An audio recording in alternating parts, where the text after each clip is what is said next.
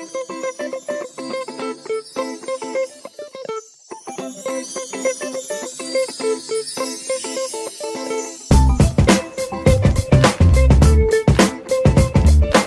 everyone, and welcome to another episode of Behind the Mic, a vent music podcast series hosted by me, as always, Freddie Cocker. Each pod, I check in with artists across different music scenes in the UK and beyond. We discuss their musical journeys, their artistry, and most importantly, the person behind the mic. The Essex music scene is one that has got a bunch of amazing artists doing their thing. I'm shining a light on it for this week's show with my special guest, Droz. Droz, or Sam as he is known to his mates, is a solo artist and we share a mutual connection in big friends of the pod, Rayowa. Droz used to be in another great Essex band called Beach for Tiger and is now putting his own mark on the scene with some dreamy and groovy disco vibes. In this Behind the Mic episode, we talk all about Sam's musical journey, performing gigs from the age of 13, big stage mishaps, vulnerability, and self acceptance.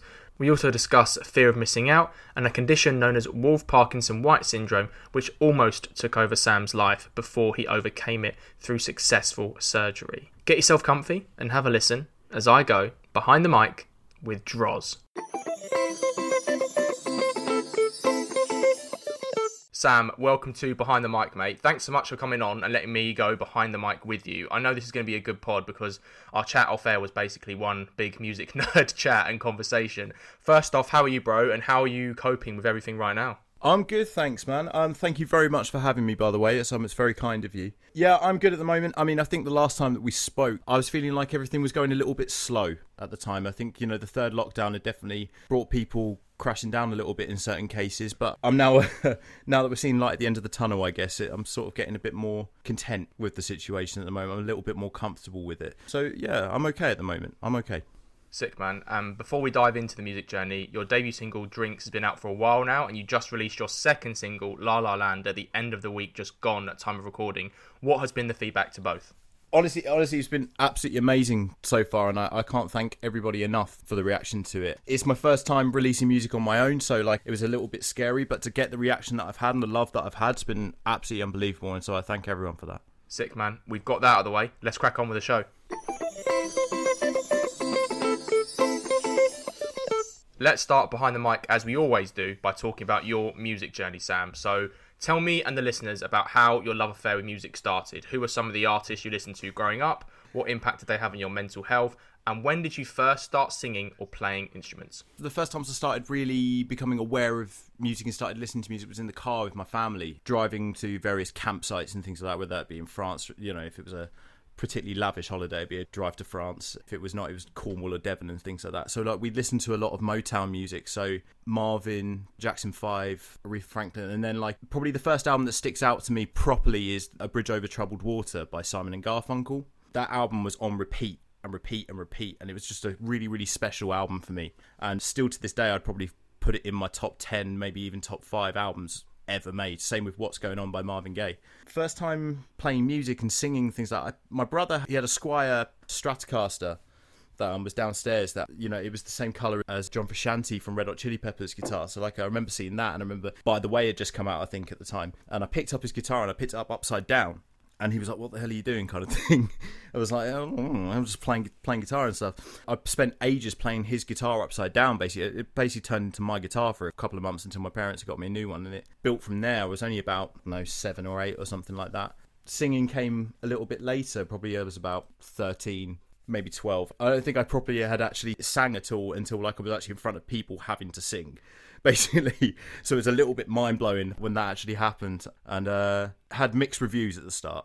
Definitely had mixed reviews at the start, but you know that happens. It got a little bit better. We're still improving for sure. And when it comes to your stage name, Sam, how did Droz come about? I understand it hasn't got a particularly deep story behind it, but at the same time, it is quite personal to you. Does that give you a good sort of baseline of authenticity, do you think? Yeah, when I played football as a kid, I was one of five Sams in the team. Whenever anybody called for the ball, they used their second name and stuff like that. So I started out as Drury, which is my second name. Then uh, as time went on, it developed into Droz, thanks to my mate Mikey, who I'm going to have to call out for that. Cheers, bro. I appreciate it because I hated the name. I hated it as a name. I would much rather be called Drury or Sam or something like that. I'd much rather that. But um, he persisted with calling me Droz to a point where all of my mates called me Droz. And it's just become my identity now. I can't shake it. I, I can't remove it. I think as a result of that, you're probably right. I probably do have this base level. Maybe I don't know about base level authenticity, but there's a character with Droz that maybe is slightly separate from Sam as a person, but he's still it's a turned up version of me. It is me completely, but um, it's maybe just you know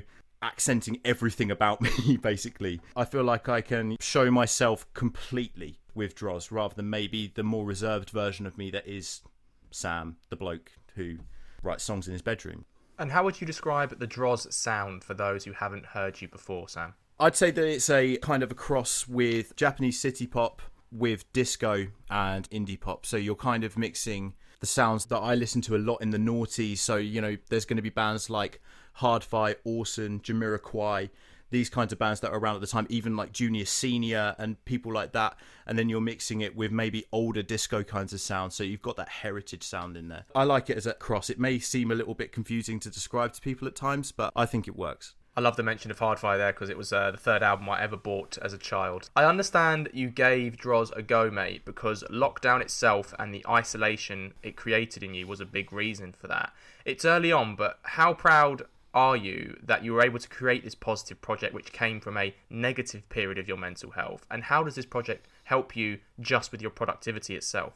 I'm really proud of it as a project because, like you say, it was during a time where, you know, not many people knew what to do in their lives. I was a lot like them, you know, you wake up in the morning, your commute takes three seconds because it's bed to desk, and that's your life at the time. And so I needed another outlet. I hadn't done anything in music for probably about maybe two years, maybe 18 months or so. It just gave me this whole new lease of life. And it was an opportunity for me to tell stories, to be honest with people, talk about how I was feeling. And at the time, I wasn't planning on releasing any of it. I wasn't planning on really doing anything. I was just planning on making songs in my bedroom and just having fun with it. It didn't matter if they were good or not. It just mattered that I had some fun with it. And then I ended up showing my mates, and some of them stupidly told me that it was actually all right. And then I got arrogant and released it. Before Droz, you were part of a long running and great kind of psychedelic band called Beach for Tiger, and you were in that for the best part of 10 years, if I'm right in saying. So we have to talk about your journey here before Droz.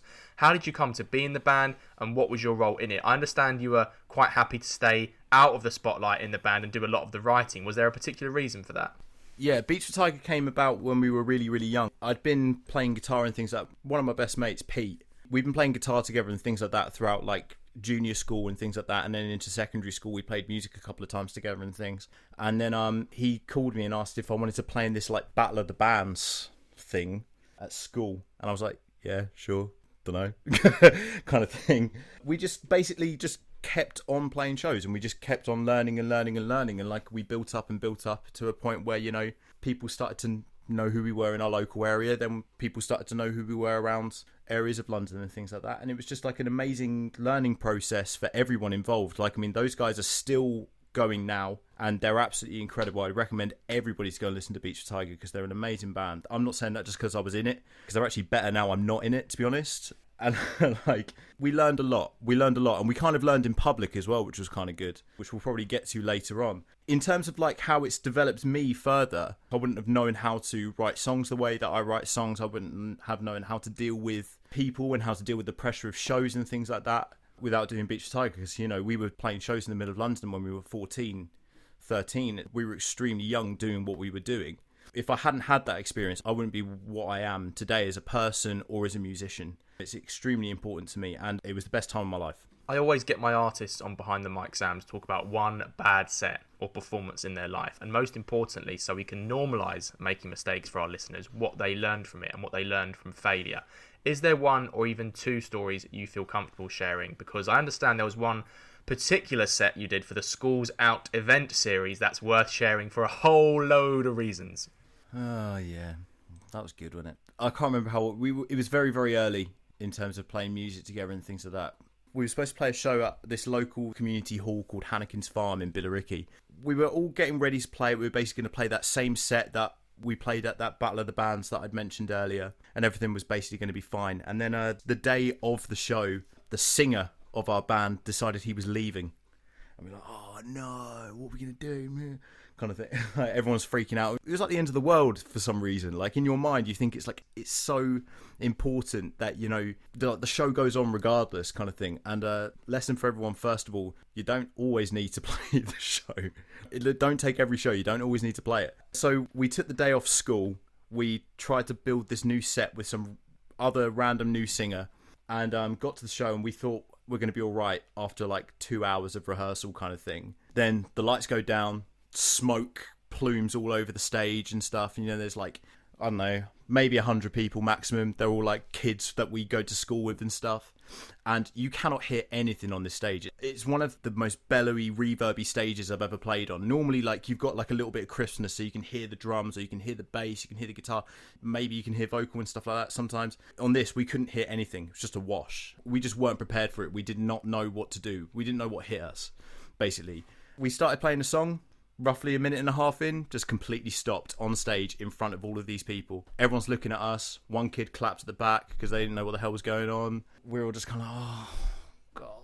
I don't think we even bothered to like play that song again or anything like that. Like, it's not like when Kanye West goes on tour and like he messes something up, so he just plays the same song over and over again. We're not cool enough to do that. We just have to sort of just like deal with the pain and just go with the next one.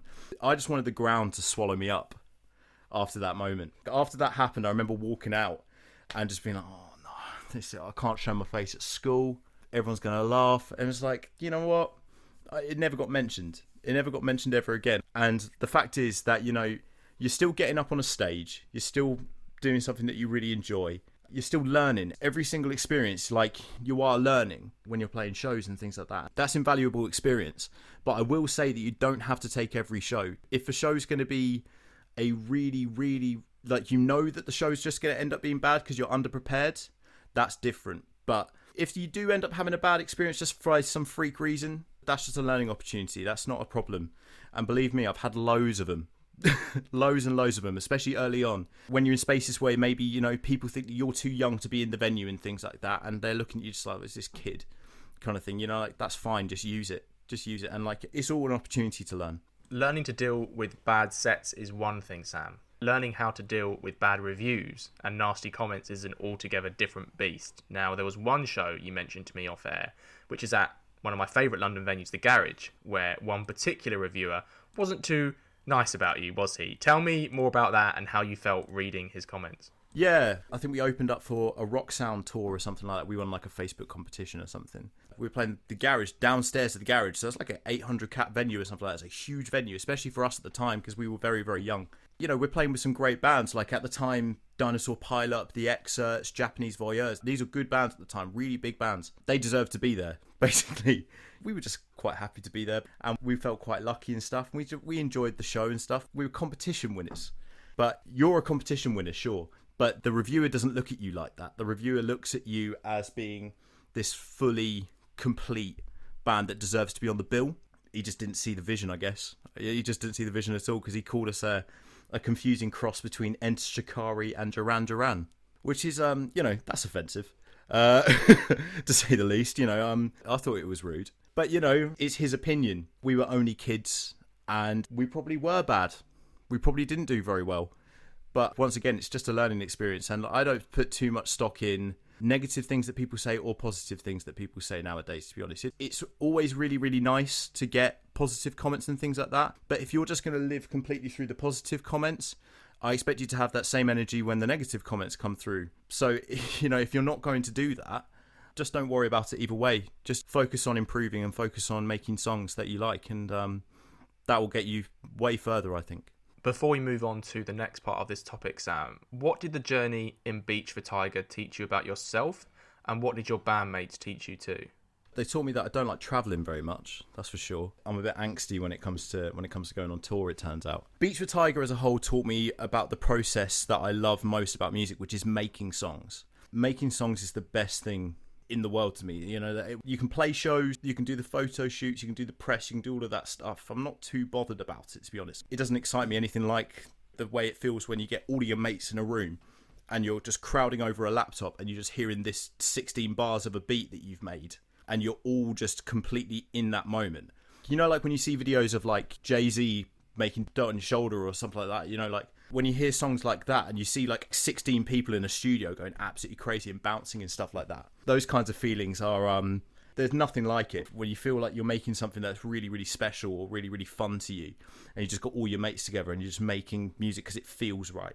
You can't touch that. That's the best thing in the world. That's my favorite thing that I've taken away from Beach Tiger, and that's why, as time went on, I became uh, a little bit separated from it because you know I wasn't able to write that style of music anymore. It was a it was psychedelia, it was psych pop. I was leaning to more more of a not necessarily commercial pop sort of sound, but maybe a little bit more of a conventional kind of sound and I wanted to be able to enjoy that process again because I wasn't feeling like I could enjoy that process because I didn't feel like I was offering as much. Now I've got that feeling back for sure. I've definitely got that feeling back. And I'm doing it with those guys that I was in that band with, you know, Pete, who I mentioned earlier, all of the songs he's been involved in the mixing and the production on. And, you know, we work directly with each other basically daily on these songs. And, you know, it feels like, you know, they're just as much his baby as mine. That's really special to me most of the time, mate, music scenes are largely supportive environments for artists' mental health and can provide a great peer network and community to share experiences, either through songwriting, like you said, or just having people to chat with. For you, Sam, whilst the music scene you found in Nottingham at university symbolised this perfectly, the London one you returned to wasn't as much. Tell me why that was. I think it's very difficult when you're in a city that has so many moving parts. It's got so many different music scenes within it in various different areas. It's very difficult to create a community in quite the same way, especially, you know, like cities like London or in America like Los Angeles, they're places that people come to for something, I think. I'm not going to pretend like I'm not one of those people as well. We all go to these places because, you know, they're a place that's got opportunity there. And in music, that's exactly the same. You think there's going to be the best scouts, there's going to be the best venues, there's going to be the best promoters, the best bands are going to be there. And that's what it is. There's a competition that comes with that. Whereas when you look at somewhere like Nottingham, it's got a much smaller community. There's a good amount of venues. Like, I mean, they have some great, great places there. They have some great festivals. Like, they have Hockley Hustle, which is kind of like their Camden Crawl kind of thing. That, you know, basically everywhere opens up into a venue. Little cafes, bars, shops, everywhere just opens up, and you know you've got all of these great talented bands, but they're all going to see each other. They'll all like journey to go and see each other at whatever time their set is, regardless of whether they're label mates, regardless of if they went to school together, regardless of if they've just like seen each other in a bar or something like that playing their show. Like they're all going to go and see each other. I think it's just a little bit more difficult to do that in London because it's a little bit of a wide, it's a larger community. I think, and um, the community's so spread out. But for sure, within um, the group that I've been lucky to find myself in over the past, you know, six to seven years. It's amazing. It's really amazing the group that I've found myself within, with, you know, Beach for Tiger, with Ray Ower, with a band that was then called Smooth Ends. Now, you know, there's ABC Dialect, Lover Ground. These are really, really great, talented people. Most of them, are, all of them, are more talented than me, to be honest. You know, but I'm very, very thankful to be with them. Without them, you need your mates there because otherwise you can't navigate waters like these. When we spoke off air, mate, we talked a lot about this idea of success FOMO in the industry and music scenes you've been a part of. How big a problem do you think it is, and how does it affect artists across different aspects of their musical lives? And if so, in what ways? I do think it's tough, and I think it's something that I think everyone goes through at some point, or whether it's on like a large scale. You look at someone like, I mean, last week, who I just mentioned, Kevin, who's called Loverground, his last single, Be Patient, came out on Majestic Casual Records. Congratulations to him, man. You're awesome it's absolutely flown. It's been incredible. Like the reaction's been absolutely incredible, and he's getting thousands upon thousands of monthly listeners on Spotify. You see those numbers, and you're like, I want that. But you, you may not necessarily get it. You may not necessarily get it. And like, I think I've learned now that that's cool. That's all right. When I was a little bit younger and things like that, you know, you're not jealous of them. Never mistake it for jealousy, but it's just, you know, feeling like I want to be on that level and I want to grow to that level. There's a bit of us that does it so that we can get to that level, so we can make it a job sometimes people put a bit too much stock in that. I think people give it too much power. It then starts to affect the authenticity of the music itself. Just because you've seen your mate go and do really well with this type of sound or where he's talking about these types of things where his vocal sounds like this stuff like that or you know you like Dua Lipa or somebody like that I mean she had one of the best albums of last year it was an amazing album you're never going to sound like Dua Lipa I'm sorry if you want to try and replicate that kind of sound it's not going to do the same thing it's not going to do the same thing. And you know, people start to kind of change their sounds or they start to try and change what they are as a person because they think that that's what's going to bring them success because they're fearing not achieving that. That's something that you know you just I think over time you learn not to worry about because um if you do worry about it then you're never going to be satisfied whatsoever because you're always because you're going to get to a certain level then there's going to be someone bigger and then you're going to be dissatisfied with the fact that you're not as big as that next person just enjoy it man because you're doing you're in a very privileged position. If you're able to make music and people actually like it like jesus there's not many when you actually look in the grand scheme of things there's not many people who do that. So like just enjoy it man it's all good. You made a really important point there about authenticity sam which i imagine is quite difficult to express or show in the music industry, especially when artists gain a bit of success or influence and they maybe lose what they were before. Equally, you also have to show vulnerability as an artist a lot of the time. One amazing quote you said to me off air was this I'm me. I'm a little chubby man from Essex and I want to tell stories. Expand on that for me and how does it shape your attitude towards life and music? Oh, you had to put that in. You had to put that in. I think something that we discussed previously was this idea of maybe having to show yourself to be an extrovert and things like that and you're having to act as that kind of character when that's not actually you in yourself because you feel like that's what's going to actually gain you exposure and gain you notoriety and things like that and that's what the people want kind of thing. None of this is true. It's the reality. The point isn't being seen to be fun and being seen to be extrovert, especially nowadays. Like, I mean, I know that you know you're seeing things like Lil Uzi Vert going and getting that crazy sapphire in the middle of his head and stuff, and you're seeing artists that are doing very, very extreme things on social media in terms of the imagery that they're evoking and stuff. And like, cool. If that's your personality or if that's how you want to be perceived, that's fine but it's not necessary. You can just be honest with people and tell people that you had a bit of a bad day, or you can just be honest with people and tell them that, you know, this is how I'm feeling. I'm very thankful. Here's a picture of my face. Like, you know, these things are fine. These things are fine. Like, you know, you can be honest with people.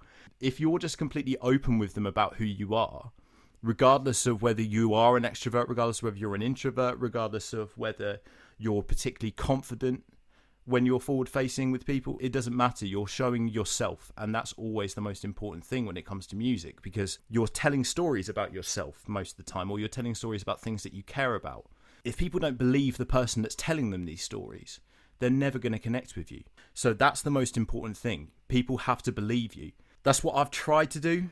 I hope that it's it's worked in some way. There's probably a sort of a sense of maybe there is actually from myself a sense of forced not necessarily vulnerability, but maybe I'm forcing something just to sort of get it across to people at the moment, maybe. And that's something I've maybe got to look at in the future.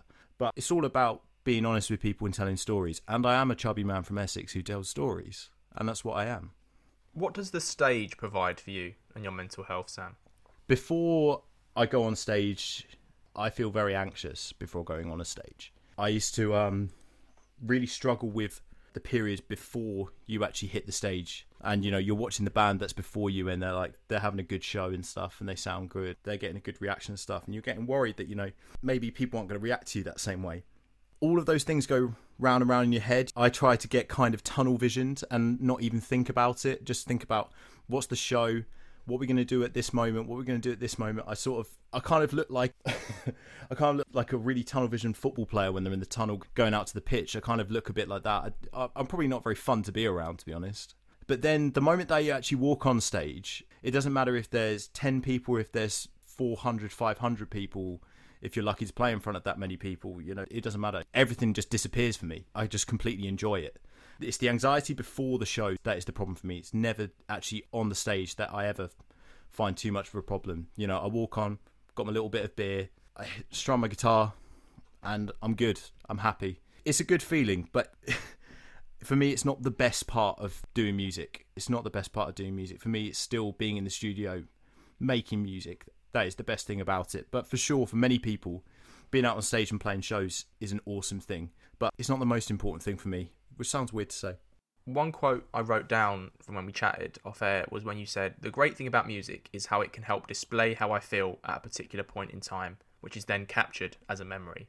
Does music help you articulate how you feel in a way you may perhaps might not otherwise be able to?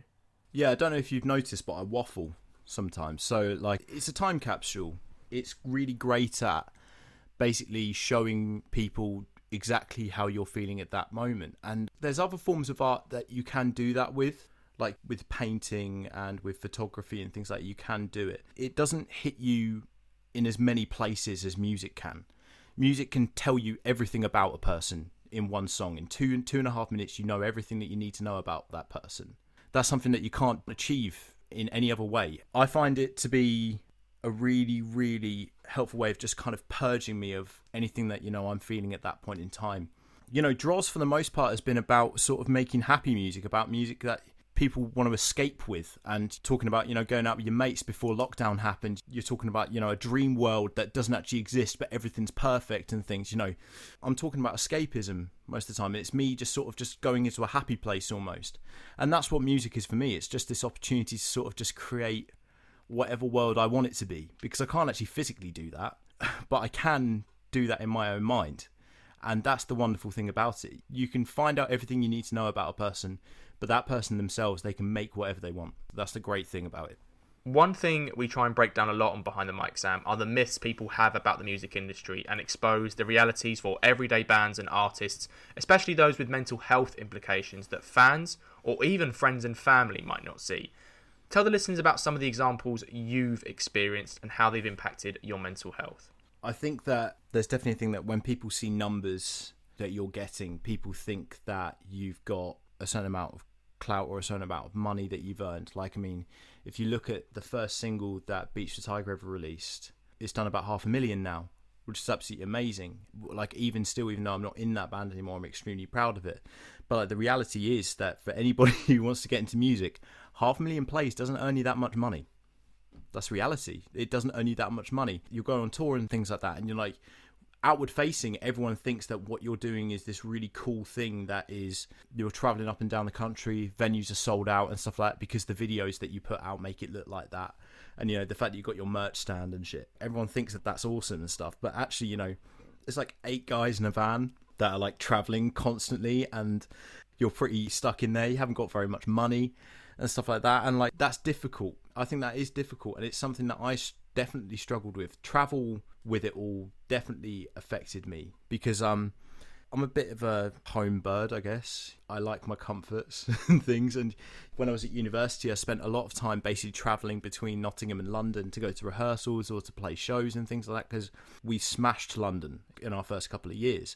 And I was still at university up, up in the Midlands. So, like, I was going up and down every week basically to go and play shows and things. And I was missing lectures and stuff like that because of it. Sorry, mum and dad you know, I was doing a lot of stuff that probably was detrimental to my studies and my future and stuff like that. That plays on your mind at times. You sometimes may feel guilty for what you're doing. So you've got to kind of make the decision like, are you just going to go for it or are you going to sort of just compartmentalize this and you're going to manage it and things like that. And that's i think that's difficult to do. I think it's difficult for people to actually do. And so like you've got to deal with you know the outside perception that people have of you. And then you've actually got to deal with you know like how am i actually going to make this something that i can enjoy? And how am i going to make this something that doesn't become a job when it's just creativity? How am i supposed to grow it further and stuff? And how am i going to be satisfied with it and stuff? There's so many things that you've got to manage within it especially when an act's in its infancy I've been lucky with Droz because, you know, I've basically been able to write these songs from my bedroom at my parents' house. You know, I moved back here from London during lockdown and I've been able to sort of remotely promote it as well. You know, I barely left my hometown for about six months, and I've been able to basically just completely promote this entire thing and been able to run this entire thing. And now here I am. There's a lot of things that you've got to kind of battle through in your own mind as well as dealing with the outside perception of it all because you know it returns back to that idea of how do you yourself want to be perceived? And extrovertedness to introvertedness, all of these kinds of ideas come to a head because, you know, you've got to make it appear like you're successful and you've got to make it appear like what you're doing is actually effective and things like that and that you know you're traveling everywhere because it's cool to do the travel and stuff like that because you're going to different venues and stuff and everywhere's sold out and you're selling merch everywhere and like getting loads of plays everywhere and stuff and like you've got to do that.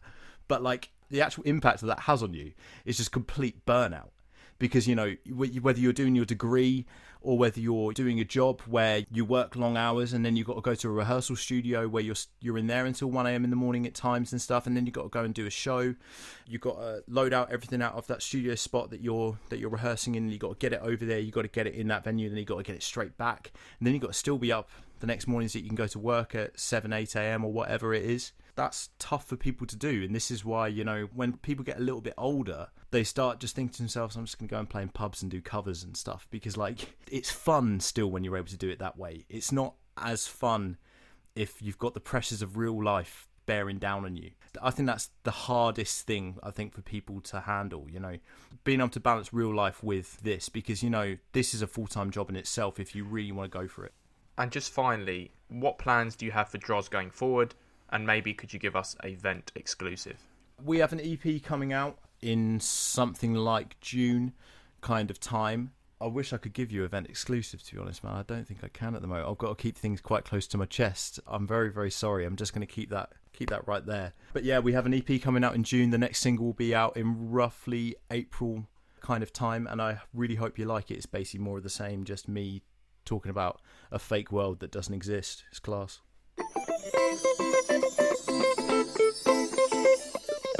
We've talked all about Droz, mate, and Beach for Tiger. Let's go behind the mic and talk about your own journey, Sam. So I ask all my special guests this question first. Walk me through your early life in Essex, childhood, teenage years, and looking back, were there any early mental health experiences during this time you can pinpoint? Who's the Sam we meet here? Uh, I was quite lucky to be honest, during my young life, I didn't really struggle with mental health, to be honest. I've been very, very lucky. I don't think I had a very, very happy family life. I had a pretty happy school life. Basically, had the same mates since I was three in certain cases. I'm still pretty good. I, I think, you know, in terms of maybe what you could call things that found me struggling with my mental health, maybe that kind of came when I was towards adulthood, when I was about 18, because of certain medical things that happened and things like that. And you know, I had to defer university, which we'll probably get onto later. I would say. Throughout my young life, though, I was very, very lucky, to be honest. Like you said, you don't live with a mental health condition, and your life right up till around the end of sixth form was fairly happy, knowing all the mates you've had until since you were three. Same for me, pretty much, growing up in northeast London. However, one month before you were due to go to university on a typical night out with your mates down the pub, you started to feel a bit strange and it was the start of a really difficult and turbulent period of your life. Can you tell the listeners about that night and why it led to such difficulty for you and your mental health, Sam? I'm going to have to dig out one of my mates over this. I had a feeling under my ribs, kind of thing, feeling of breathlessness. My heart rate started really racing and things like that. I didn't really know what to do and stuff. And I remember running over to one of my mates. I'm not actually going to name him because, sorry, bro, I, am not going to do that to you. But um, I said to, oh man, I feel really, really weird. And he was like, oh, just get another beer. And I, I was like, oh, all right, cool, kind of thing. I went over to the bar and I asked them for a beer and just a huge glass of water with some ice in. I didn't realise that that was actually the best thing that I could have done. So I absolutely just down the beer, down the water, and I went to the toilet and I collapsed in a toilet cubicle for about an hour or so, maybe a little bit less. I'm not really too sure. I woke up, I felt kind of weird, felt all right though, sort of just a bit drunk and just went, oh, that was weird, kind of, then just walked back out. My mates were just were like, where you been? I was like, toilet, kind of thing, and they were like, well, we're going to the next pub, just, and that that was it. I didn't think about it. I didn't think about it at all, and um, I don't think I mentioned it to my parents or anything like that. And then uh, it happened again. I started getting that feeling. My heart started racing. I started feeling a little bit of pain under my ribs again and stuff. And that happened and happened, and then it happened like two or three nights running. So we went to a doctor about it, and they told me that I had this condition called Wolff-Parkinson-White syndrome, which is a form of atrial fibrillation, where basically, as far as I understand it, you're born with uh, things called a node in your heart that's basically a thing that sends like the electrical messages around your body and things like that and just keeps things running and stuff keeps your heart beating kind of thing i was born with two of them which basically means that they can sort of trip out of sync you're liable to have palpitation attacks, which is what I was having, and in the extreme, you can have just basically just heart attacks just out of nowhere. Thankfully, I didn't experience any of this. Thankfully, I didn't have to deal with it for an incredibly long time because it remains dormant basically with you until you're roughly 18. So they say. So, you know, I had the problem in August, September when I was 18. I just turned 18. I probably was had the surgery to remove it, to ablate it when I was a you know probably about three months later or so. I didn't have a long, long period. This is why I say that you know I've not had too much difficulty with mental health, thankfully. But that period was an extremely scary time in my life. As a result of the condition, I had to defer my place at university. I was really excited to go to university and start a new, a next step in my life and things. You know, you see all of your mates going and stuff. You want to do that. I couldn't drink. I'm 18. You're not allowed to drink. What the fuck? You're not allowed to have fun with your mates and stuff. You know, that's a really weird thing it was definitely difficult. Thankfully, I was able to get through it and move through it and things. And like to this day, since the surgery, I've never had a problem. I've never had a problem since, and I'm very, very thankful for that. So cheers to everyone at the uh, Basildon Cardiothoracic Centre and all those guys. They're awesome. Before we talk a little bit more about the FOMO, I just want to go back to the surgery itself, mate. Can you walk me through the events leading up to it? Perhaps any anxieties you had going under the knife and then how you felt after it was a success. Was that a big moment for you? And did you feel a sense of freedom knowing your health was finally in a stable place and you could get on with your life? the surgery's kind of mad to be fair because um so thankfully uh, I didn't have to have you know like open chest or anything like. It was keyhole surgery. So um they so you have to have basically like a camera that goes up through the artery that's just uh, the top of your legs and then on the other side sort of like I don't even know how to describe it. It's sort of this thing that puts like an electric pulse kind of in there. They're trying to sort of fish around to find this node so that they can basically burn it. They're trying to just basically raise your heart rate to an extremely high rate and they're just going to burn it and remove it completely out of your system, essentially. I didn't feel too much nerves because, you know, I had a surgeon that had been very, very clear with me about it and had been very, very he kept me very calm and I had a great nurse that was very very calm with me about it and everyone had been really really nice about it and then um you're not actually under when you're in these kinds of surgery. It's heart surgery. So like I mean, if they put you to sleep, you're basically just dead. You know, that's just sort of what happens. So you're awake the entire time. And I was listening to um Lonerism by Tame Impala, so I was high as fuck. Uh, and Led Zeppelin 2 from memory as well. Led Zeppelin, a whole lot of love by Led Zeppelin 2 is mad. And so like I remember overhearing the surgeon saying it's a bit closer than we thought and uh, it turns out that basically the node that was next to my heart, the one that needs to be removed, was about three millimeters away from that one. And so essentially, if they were to miss even slightly and hit the other one, the main node, they'd kill me instantly. And so, you know, you're going through something like that and you're thinking, oh shit, kind of thing. You know, I can't really describe to you the feeling that I had at the time because I was kind of pretty high because you're under um, anesthetic and things like that. You're feeling kind of weird at the time, and um, I just tried to stay as relaxed uh, as relaxed as possible. But you know, it's the anxiety did kick in when you when I heard the concern from them and things like that. And you know, I started thinking to myself, oh, this isn't good. This isn't going to be fun, kind of thing. So, in order to actually remove it, like I say, they have to basically raise your heart rate to an extremely high rate. Can't remember the exact figure, but it's it was a cra- is crazy, crazy rate. You know, coming close to 180, 200 kind of BPM kind of thing. I think from memory, I'm not entirely sure, but I think something like that's crazy because it's really, really clear, so you know exactly where it is, kind of thing. They tried it the first time, and I remember feeling like I remember like involuntarily my chest doing this because it feels like your heart's literally beating out of your chest. You feel like you know a character in like a Looney Tunes show or something like that, where you know the heart comes bursting out. And so like that happened the first time, and I was like, oh, I don't like that kind of, you know, that hurts. That's a lot. And like I was terrified for the preceding like good hour and a half or so that came after that, and I was just really, really, really nervous the entire time. And then um, they did it again, and when I actually found it, and they were happy that they found it, and they were going to go for it, they raised my heart rate again. Heart feels like it's coming out of your chest. Then they basically they just burned it with a fucking lighter inside of my body, basically. And that is the most painful 15 seconds I think I've ever experienced in my life. I've never experienced pain like it. And then the moment it was done, it was fine. I didn't feel anything. I could have ran out there and gone and played football with my mates. Like, honestly, it, it's that quick. The anxiety that you go through when you think that you're going through something that's, you know, completely life changing and things like that, you know, it was. There's there's a lot to unpack there in terms of your feelings. It's a very complicated feeling because you trust the people that are around you, but you're still scared. And then the moment it's done, it was just kind of like, that was it. All right, cool. I'm good. Went out to the pub with my mates the next day. It was chill. Like, because, you know, you feel completely fine. I felt like a weight had been lifted off my shoulder, and all, all I wanted to do was just do all this stuff that I'd missed out on for this period. I wanted to live my life again because you feel like your life's been taken away from you for however long it is.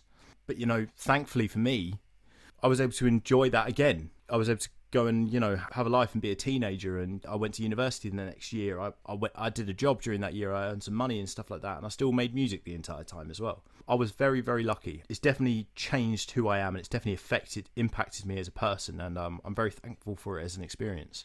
Like you said, mate, you were able to turn that really negative period into a positive, despite the fact that you were having to defer uni. And you said to me off air that you felt like you had been left behind because literally, you know, we both grew up in London and Essex. Like everyone goes to uni, and you all sort of start your new lives, and you come back to London at Christmas, and you kind of kick off again. But you don't really talk to each other a lot when you're at uni because you're in you're in your own bubble. When you finally got there, you said to me you felt like you were playing catch up. Was that an internalized anxiety, and did it go quite quickly once you were settled at university, or not? Yeah, I spent like the first term. You hear all your like your mates' stories about how like they did like mad stuff and they had loads of fun and things like that, and they, you know, they got loads of these new mates that they're talking about and stuff like that. I was kind of like, oh, okay, so that's how it works, kind of thing.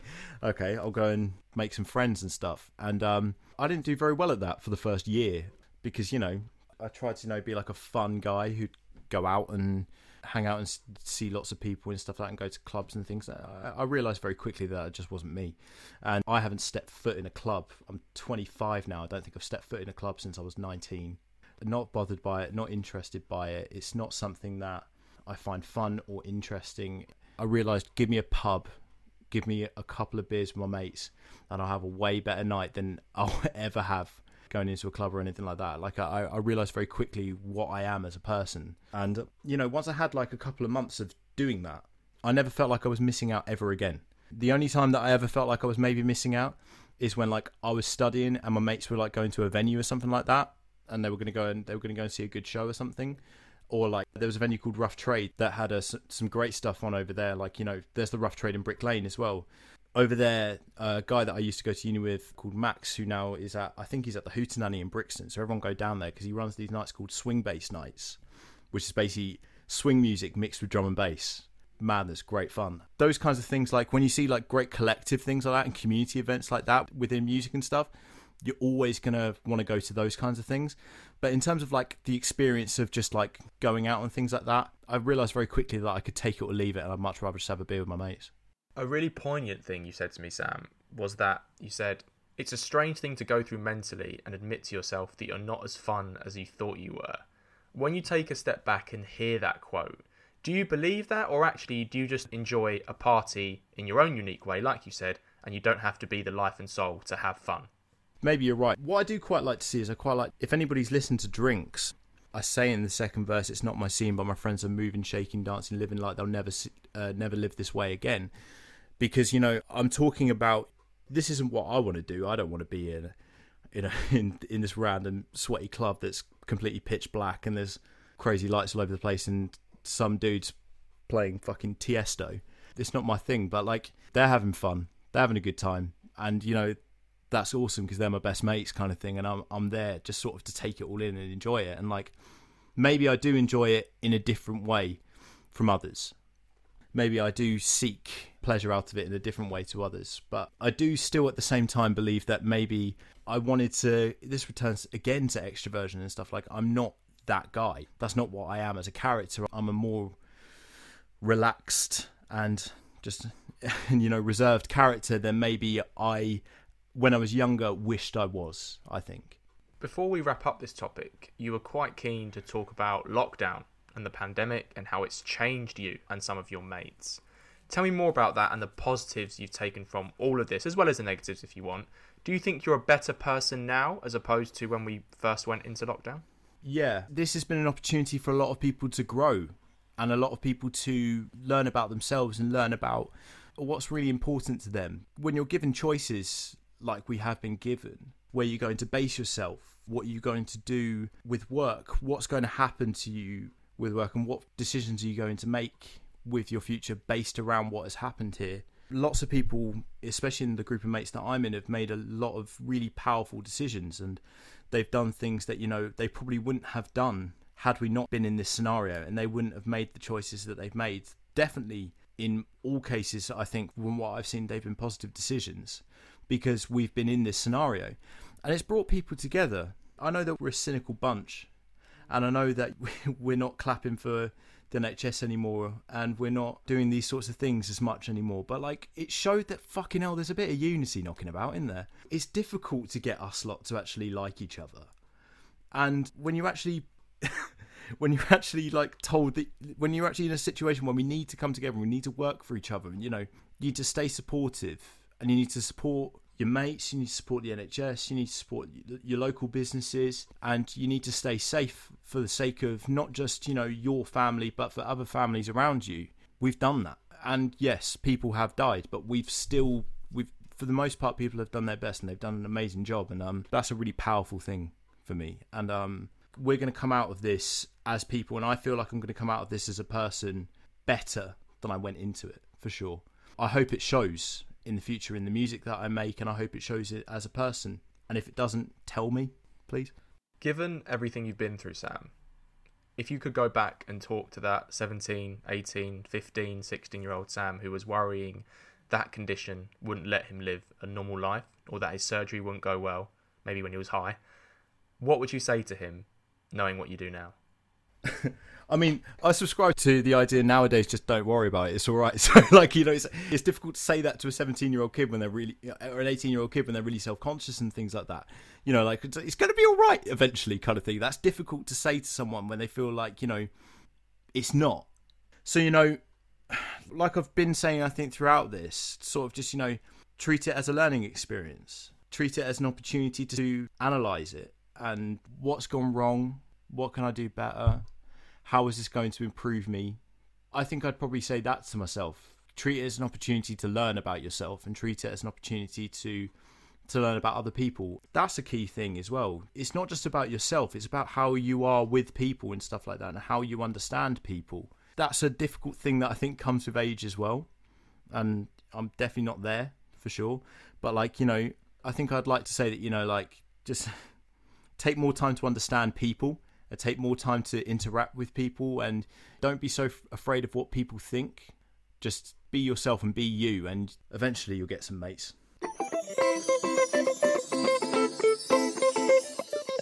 Our final topic of conversation, Sam, and it's one I try and have with all my special guests, which is a general natter and chat about our mental health. So, firstly, how would you say your mental health is at the moment, mate? Good at the moment, to be fair, actually. Like I say, I don't have any pre-existing conditions with regards to my mental health and things like that. So, like, I mean, on a day-to-day basis, I'm feeling quite content at the moment. I think you could say maybe a month ago or so, if you asked me that question, I'd say I'm bored as hell. But nowadays, yeah, I'm feeling good. I'm feeling good, and I'm feeling creative right now. I'm, I'm making some more music, getting ready for what comes after the EP. What age do you think you were when you first became self aware of your mental health and you realised that the feelings you were having weren't physical and they were actually a product of your mental health? I think I started maybe becoming aware of, you know, feeling ups and downs and things like that. You know, like not necessarily mental health, but definitely, you know, more of an awareness and an understanding of emotion, I think you could say, maybe around 15, 16. You start to become a little bit more self conscious about yourself. You go through that period of worrying what people think of you and things like that. And I think um I'd say probably around that age I started feeling those kinds of things, but really things that really impacted my mental health in terms of, you know, maybe anxieties and things like that that I had. Again, I say these weren't long term things, but probably 18 with my heart surgery, then at 23 when I snapped my ACL. I think those two periods are big periods. So they're both physical, then impact my mental health. And what things do you find in life that trigger your mental health? So it could be things people say to you, it could be a sound, could be a sensation, it could be a social environment, or have you not figured all of them out yet? I'm not quite sure yet, to be honest. I definitely uh, have become a little bit more emotional when it comes to media and things like that. I've definitely become a bit more sensitized to media in the past couple of years. You know, you see a character you love die in film and things like that. you know, those sorts of things. You know, and like um, I've definitely become, you know, a little bit more sensitized to stuff like that or like to imagery and things. But in terms of how do I feel when certain people say things to me or when you get criticism when you're probably not feeling your best at times, like, I mean, I'm still working out when I feel low from those kinds of things, and I'm also trying to work out ways of dealing with those things and still feeling like you know it's okay to feel bad about that thing, and you know it's all good kind of thing. It will probably take me a little bit longer to work that out. Can you tell me about the first conversation you had with someone about your mental health? Who was it with? What did you say? And how did you feel afterwards? Did it feel like a big burden or weight had been lifted? Or did it feel like something insignificant and normalised? Probably my mum, you know. Probably, you know, yeah, classic kid, you know, felt a bit shit about something or, you know, struggling with exams or whatever. Or maybe in the future, you know, like um, maybe at university, because uh, moving away and being on your own and things like that, maybe that was kind of a thing that impacts me a little bit. So probably my mum. I'd probably say, you know, I haven't got much more of an exciting answer than that. Uh, I couldn't pinpoint an exact time to be honest, but always been about. She's always been about. She's awesome. What tools and methods do you use in your own life to improve your mental health, Sam, or help you feel better? Which ones have you found that have worked? Maybe which ones that you've tried but haven't?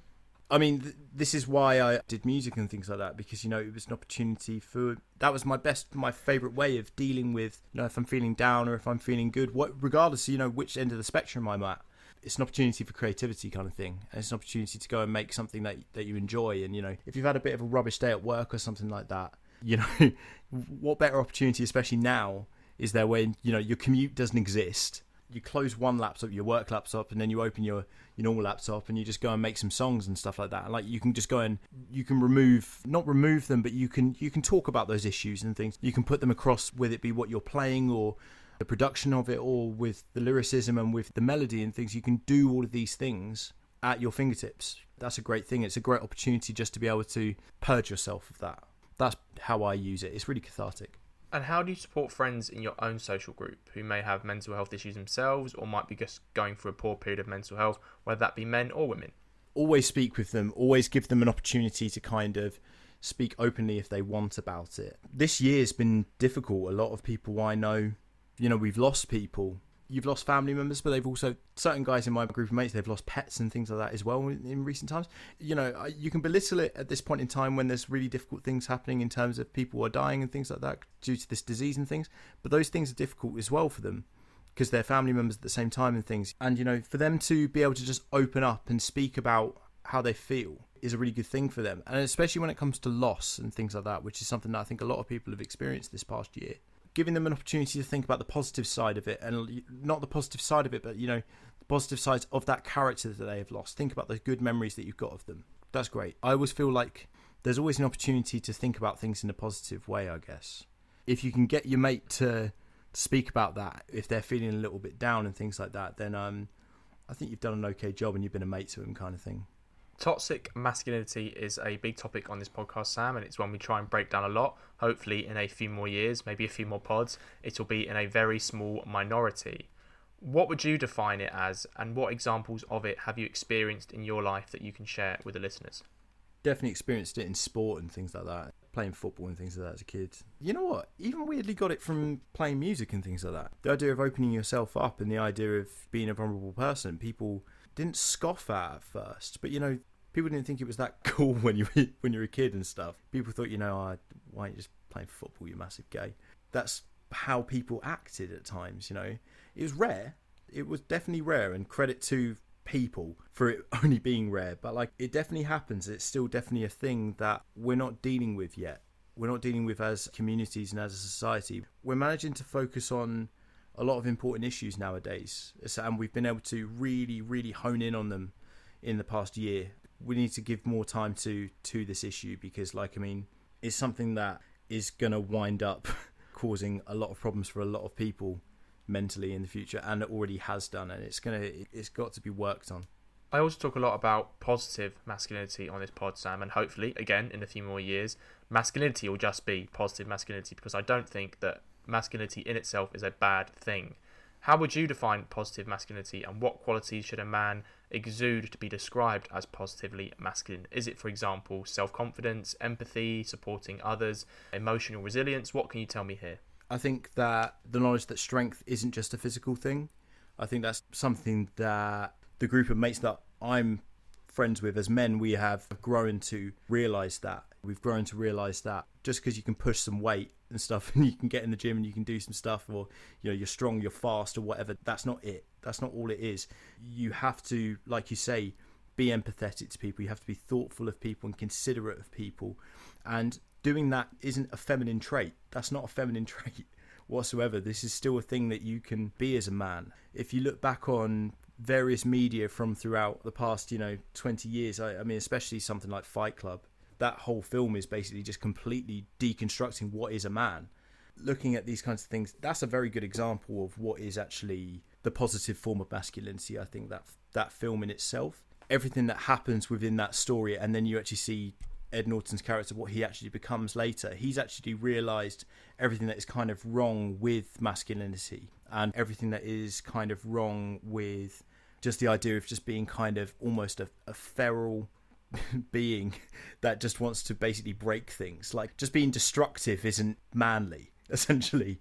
Caring about things and realizing the impact of your actions is genuinely a very, very important thing. And I think that's something that, you know, our knowledge of our own mental strength is definitely important in becoming a big geezer.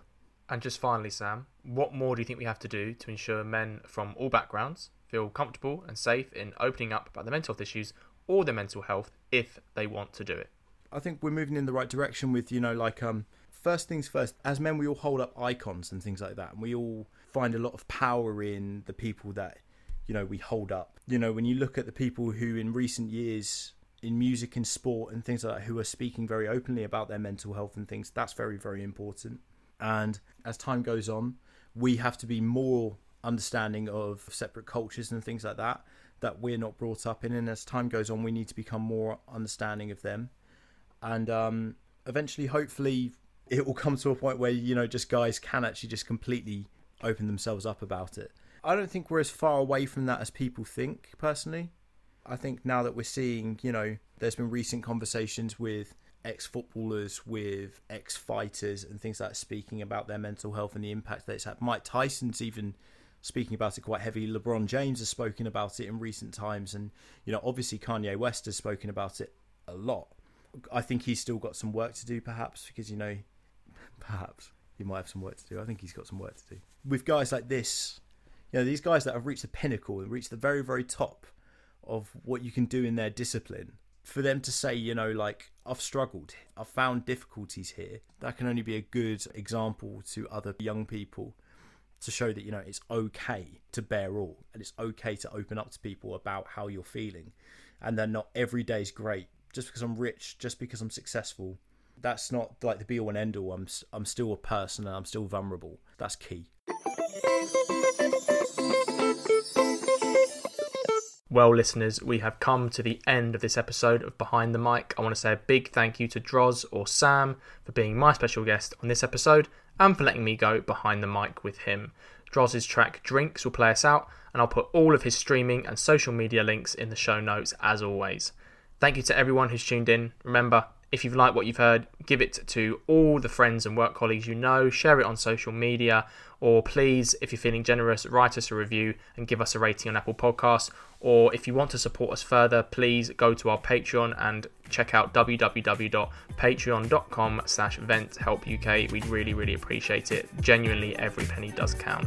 Stay tuned for the next episode of Behind the Mic. And remember, it's always okay to vent. Feeling like I can walk on air. I fell downstairs, but I don't care cause no one's here. I'm sipping on this cup I left on the side last night. I trust my brand new Nikes and the sand dunes, but that's fine. Yeah. Get to know me, get to know me. Let's have a good time. No business. Get your shades on, don't ask